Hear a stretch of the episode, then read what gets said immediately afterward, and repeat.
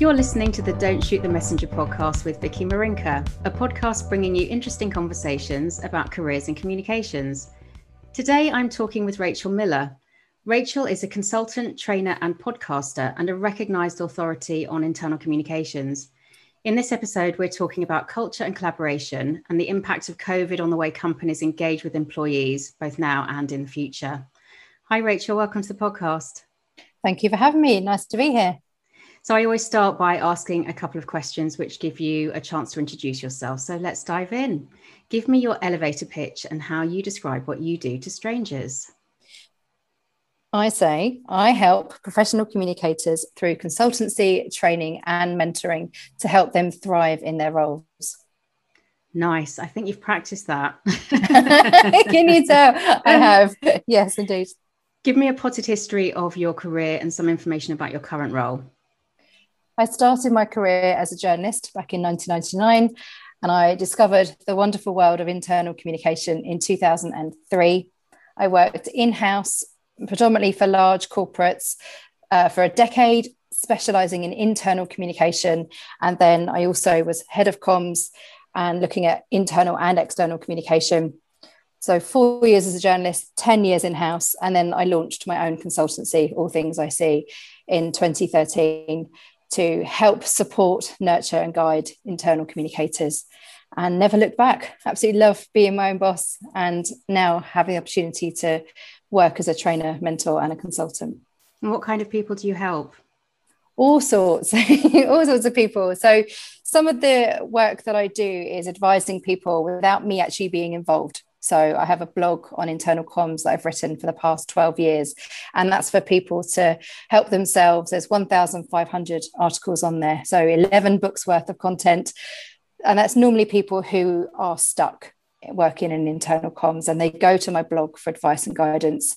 So sometimes I'm helping people without knowing but the majority of work that I do is helping professional communicators. So maybe they're directors of internal comms or they're working on a change communication project. And I'm a go to person to help professional communicators increase their skills, knowledge, and confidence on all things internal comms related. That's quite a bank of blogs you've got there. Have you ever been tempted to write a book? I've been asked that so many times. My my response is always never say never. Um, I don't feel the need to write a book at the moment, but there is 11 books worth of content on there. And I have contributed to a fair number of industry books over the years as well. I've, I've written chapters for various best selling PR books. So we're recording this podcast in May 2021. Uh, many of us have been working from home for over a year now, and some people have started new jobs without ever meeting their colleagues or leaders. Things are now slowly unlocking. The government's told us we can hug people again. Hooray! Whoever thought that the government would give us guidance on who to hug? Um, so, what impact has remote working had on employees in your experience? I think the past year has been fascinating for internal communicators. I think the impact of remote working has varied depending on personal circumstances for our employees. So, some people have absolutely thrived and they've loved working at home.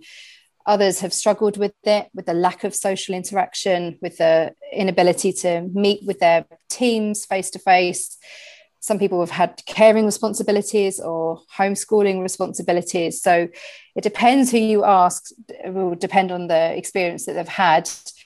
When thinking about employee engagement and how motivated and how inspired and how connected our employees have been, again, it will vary depending on the culture of the organization, you know, the way things are done around here.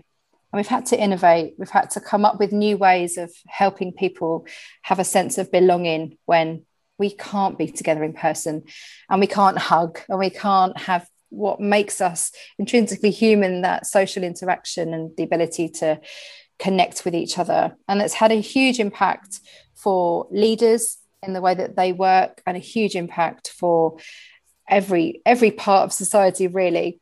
For some organizations and some employees with frontline workers there's been no change. So a very mm-hmm. long answer to a short question is it depends on, on the type of organization and, and workers. The, the experience has been variable, but the key bit for us as internal communicators is how we help our people feel connected, whatever their circumstance. Yeah, and you've mentioned obviously the the issues around cohesive culture and people having a sense of belonging. What good examples have you seen over the last year of companies nurturing that? I think it's been an iteration. I think no one knew how long this would go on for. And I think if we think about the definition of culture I use is the way things are done around here.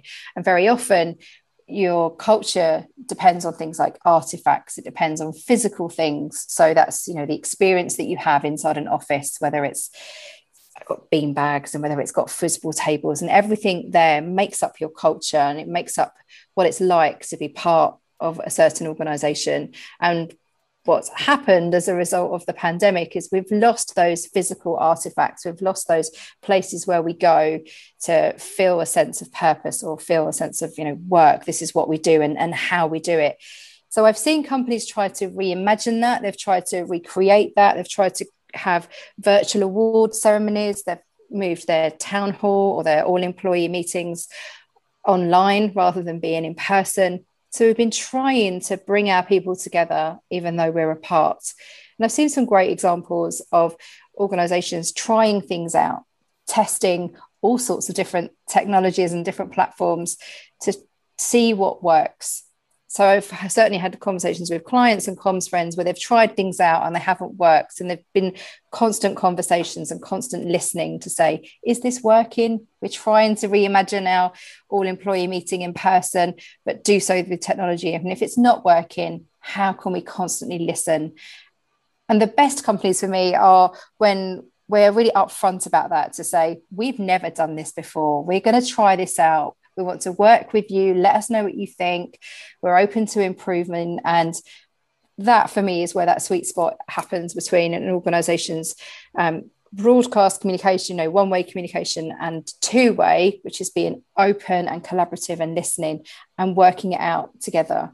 How easy is it to communicate strategy and change when people aren't physically in the same space? I think that's been one of the hardest things for internal communicators to navigate through the pandemic, particularly when you're having difficult conversations and difficult change like job losses or redundancies. You need to have those discussions face to face, ideally, to be empathetic led discussions where you can really connect with somebody while you're giving them difficult news. So I think that has been one of the hardest things to help leaders learn the skills in terms of how to have that conversation via video call. It's not the same. It will never be the same, but those conversations have needed to happen. So I've certainly experienced various conversations with, with clients and comms friends in how do we do that? How do we equip leaders to feel comfortable being uncomfortable, to be able to express empathy, to stay on message and stay on track when we're doing so through a screen? And that is a challenge that I think will probably continue, but hopefully in the in, in the short term at least, but hopefully in the longer term we will go back to face to face for those sorts of conversations because they deserve it. And presumably, a lot of those managers and leaders will never have done this kind of thing through a screen, and they won't have had the opportunity to take training either absolutely. And some people have never done it before at all. So you you hear their peers. I do lots of peer-to-peer work with leaders and to get them comfortable being uncomfortable and give them practice sessions to talk through these types of conversations. And for some people they've never had to have such a difficult conversation. And then to do so through a screen makes an already tough task even more difficult for them. So i really feel for leaders who've had to have difficult conversations remotely and while trying to be supportive through a screen. And companies are beginning to return to the workplace. Is hybrid working the most popular model? And, and what does that look like, do you think? Hybrid working is a really noisy conversation in internal comms right now. And I always like to break it down and bust through jargon when I'm helping organizations think about the way that they're working. So, hybrid typically means a combination of two things. You know, it's most commonly used in cars. For us as organizational communicators, when we look at our organizations and the different working patterns that are in place, there's more than just two things. So, within organizations at the moment, you might have people who are working from home 100% of the time, and that will be the same situation in the future. You might have people who want to do two days in the office or three days in the office. And the conversation for me around hybrid working is as much about busting through the jargon as it is about making decisions. So, what is it that we're going to try and do? Is it flexible working? Is it blended working? On my blog back in 2015, I featured Stephen Murgatroyd um, as an internal communicator, and we were talking about work is a thing you do, not a place you go. And that was, you know, six years ago. And I think that mindset has been absolutely proven over the past year, where for some organizations, for you know, bus drivers and train drivers, it is a place you go because you can't do your job from home but for others, we've discovered that actually we can do pretty well working remotely. So the conversations that are happening now in 2021, when we're thinking about a return to the workplace, is people are open to experimenting and seeing what model would, would suit and seeing what would fit. For me, the conversations about hybrid are around your culture and it's about how we set up our organization for success. So, how do we have the right culture in place, which is the way things are done around here? how do we make that work now which may include people working in an office space and it may include them working from home mm. and do you think that the hybrid model will change the purpose of the physical workplace the physical office I'm certainly seeing that with conversations I'm having with clients and comms friends, where the best example I've seen of that, or the clearest example I've seen of that actually, was from the very group where their people officer was talking recently, their chief people officer, Sarah Willits, was talking about the fact that at home, our employees are really productive. And when they come into the office space, it's to dose up on culture. So it's really clear separation around we know that our people can work well from home and the purpose of our office is where they come to dose up on the culture and be together and connect and collaborate in person and that's probably the clearest example that I've seen in terms of what is the purpose of the office. And they've reimagined their office space, they've redesigned it to enable teams to come together. So it's not the place you necessarily go to get things done in, as individuals, but it's where you go to connect and communicate and collaborate. So I think the best examples for me that I'm seeing in terms of what works for hybrid working is when people are really listening to their employees and they're making it clear in terms of this is where you go to do what. What issues does hybrid working raise for employees that internal comms people need to be mindful of? I think mental health and well-being is a really key consideration because when your people are working from home and if they have felt quite isolated and maybe if they live alone they've felt quite lonely i think it's everybody's responsibility to be mindful of that so it's not just internal comms it's it's the whole business, particularly HR and internal comms can work really well to facilitate conversations and perhaps equip line managers with the right tools and te- techniques to check in with their teams. I think what has happened in the pandemic and with people working remotely is leaders have been checking up not checking in with their teams. And there's a real difference there. You feel the difference as an employee when your manager is checking up versus checking in. So from an internal comms perspective I think being mindful of how we support our employees so they're able to bring them their whole selves to work they're able to thrive in their roles is always important when we can't see them and when they feel quite disconnected um, as, a, as a group because of the number of workplaces that we have and a number of spare bedrooms that people are using or kitchen tables that they're using it's made that even more important and even harder and have you seen good examples that you can cite of internal comms and HR teams working together to support employees' mental health? I've seen examples where the conversations have been focused on listening to employees, and we have some brilliant awareness initiatives. I know the mental health awareness days and mental health awareness weeks. And the best examples for me is when it becomes business as usual to talk about mental health. So it's great to have these awareness days and weeks, but for me, what really stands out is when it's built in to the conversations. So, team leaders, for example, having regular team meetings, gathering their team together, and starting with a well-being moment or a mental health moment. So, taking the time to chat and to listen and to say, "How are we? Like, how are we really?" Those conversations and those chance conversations that we would normally have in person where we would see each other in an office perhaps and notice that someone's shoulders are a bit slumped or they're not they're not their normal self that's been a lot harder to be able to keep an eye on our people and, and really check in with them and see how they're doing. So good examples for me are where we've found different ways to enable us to have these conversations still and we're building it into business as usual communication. There's you know it's been a real challenge for comms people i think over the last year. Comms has has risen up the agenda in a kind of crisis capacity. Do you fear that there might be burnout in in some areas for for comms people and you know how how do you how do you look at that? How do you resolve that? I'm yet to speak to an internal communicator who isn't stressed. I think particularly the work that I do with very senior, you know, heads of internal comms and directors of internal comms, we are always in a really super visible role where everything we do and everything we say is up for scrutiny.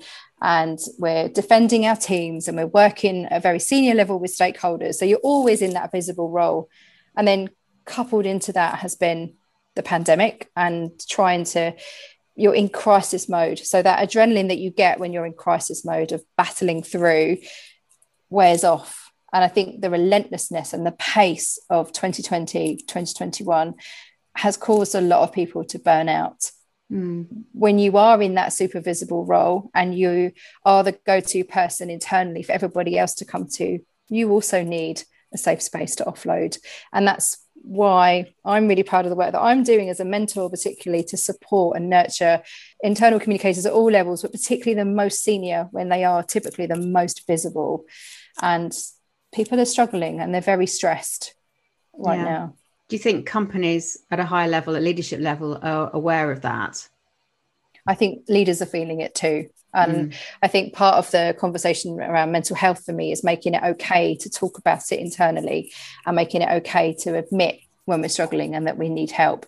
Very often we talk about employee assistance programs, but how many of us actually pick up the phone ourselves and access that help ourselves? So I think if anyone's listening to this and nodding along thinking I'm feeling really stressed, there's probably support mechanisms inside your organization if you're working in house that can help you and advise you. So we need to talk the talk and walk the walk, I think, ourselves and put our own oxygen masks on first. Yeah, good point. What do you think will never be the same again post COVID? I think we'll never have a discussion that says you can't do your job from home. So I think there's been conversations about flexible working for years inside organizations. And there are certain jobs that you can't do from home if you're a bus driver or if you're, you know, a bank clerk where you're moving significant sums of, of money across systems that you wouldn't want to trust a VPN connection from home. I think for most organizations who've had the conversations about flexible working where there's been barriers in place saying we just can't imagine how this would work we need to have our employees together in person um, you know bums on seats in offices that conversation has shifted where we've been able to prove that actually we can work from home when we're forced to work from home so i think the barriers to having the conversation about flexible working have changed. I don't think we'll ever be able to say it's not possible to work from home because we've proven otherwise. It's so interesting that looking back on, you know, recruitment a couple of years ago, if someone had asked me if a company offers flexible working, it was something that we had to kind of beg for, you know, mm. and the um, the new employee would have to influence and uh, improve themselves, and you know, it, it's it was a massive trust issue for a lot of companies, and now it's just got to be part of life. I think you're right. I think I think it is a trust issue. I think most of the reasons people have said no is because they can't imagine it because they've not seen it before, and they think that people are going to get distracted by the washing or whatever you know whatever it might be at home that that would distract them. And actually, without commuting times, you know, I've I've worked from home regularly for years, particularly when I worked in house. If I had to do really deep work, if I was doing change comms planning or strategy, I would quite regularly work from home to get really deep thinking done and to not be disturbed because when you are working in internal comms and you are in an office people will stop by your desk and talk to you constantly. So i certainly found from my in-house career working from home was to have uninterrupted working time. So it is a question of trust you're right. It's being able to prove how not just how productive you can be but how trustworthy you are that you will get things done You've got a lovely office there, which I can see that lovely teal wall behind you. Do you spend much time there or do you still work from home? So I opened the All Things IC Hub in 2020, at the end of January 2020, and it was open for eight weeks. And it was full of internal communicators coming along for training courses and team days, which was wonderful. And then it sat empty for 13 months where we were in lockdown. I was homeschooling three young children and now I'm starting to come back and I'm here by myself. So I'm very lonely here. It's a beautiful space. And it's been designed to have, have internal communicators around me and have the space to work together, a very dedicated space. So I'm spending a lot more time here and can't wait for all the restrictions to lift to be able to revive the purpose of this place, which is a beautiful backdrop for videos for my online masterclasses and to have calls from. It's a lovely backdrop, but the purpose is to be together face to face. So I'm looking forward to that happening. Are you ready for my final round of questions? I am. Here we go. What one campaign or project will you be remembered for? I'd like to be remembered for amplifying the voices of internal communicators. We spend so much time helping other people have their voices heard. And I would like to think that, particularly through my blog, that I've provided a platform for other internal communicators to have their voices heard. Who from history would you most like to have had the opportunity to work with or do the communications for? Audrey Hepburn. Oh, interesting I think she was wonderful. There's so much about her which is admirable from her incredibly tough childhood and upbringing to her work in the movies to her humanitarian work at the end of her life. Just an absolutely inspirational, incredible woman. If there was any way I would have had any opportunity to help her communicate, that would have been an absolute joy and privilege. I love that answer. What advice would you give to someone just starting their comms career or looking for their first internal communications opportunity? So I've got three, three short ones, which are be visible, get known, and build your network. And they all tie into each other. So you need to, if you want to work in internal communication, my advice is to get known for that. So find people who are working in internal comms, show up, add value to the community. So when people are searching for you if you're applying for jobs you start to surface and you're there where professional communicators are having conversations. So you're showing up and adding value and giving back when you don't need something. So then when you're applying for jobs your name is already cropped up and known in those circles. Pay it forward always yeah mm. and what predictions do you have for the future of internal communication I think we'll continue to see a disseminated model of communication where we have quite fragmented organizations, probably due to the hybrid model, where I don't think we're going to be able to have all of our employees in one place at one time anymore. I think that will feel like a luxury going forward. I feel like for the future of internal comms, we will be looking at the fragmented conversations and curating those conversations a lot more we're seeing that with user generated content. So employees sharing their stories where we're not writing everything. We're moving from content creators to content curators. And I think that will continue. And finally, what's the most ridiculous or embarrassing thing you've done in the name of communication? I had such a long list, it was hard to choose.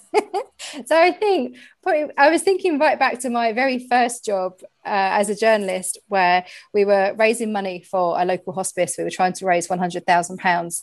And I was trying to imagine how we would inspire our community to raise money for the hospice, because most of us have had uh, relatives or, or, friends who've been impacted by the hospice. And I remember saying to my news editor, wouldn't it be great if someone did a parachute jump and then we could have a whole spread of photographs and it'd all be sponsored?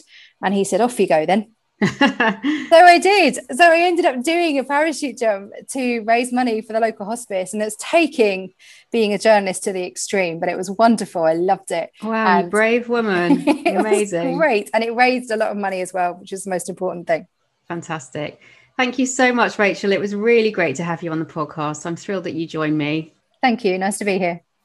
You've been listening to the Don't Shoot the Messenger podcast. If you'd like to get hold of me, I'm on the usual social media channels with the handle the DSTM podcast.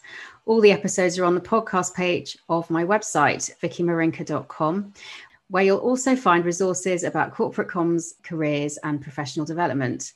If you've enjoyed this episode, please tell your friends and colleagues, and don't forget to subscribe for more interesting conversations about careers and communications. Until next time, thanks for listening.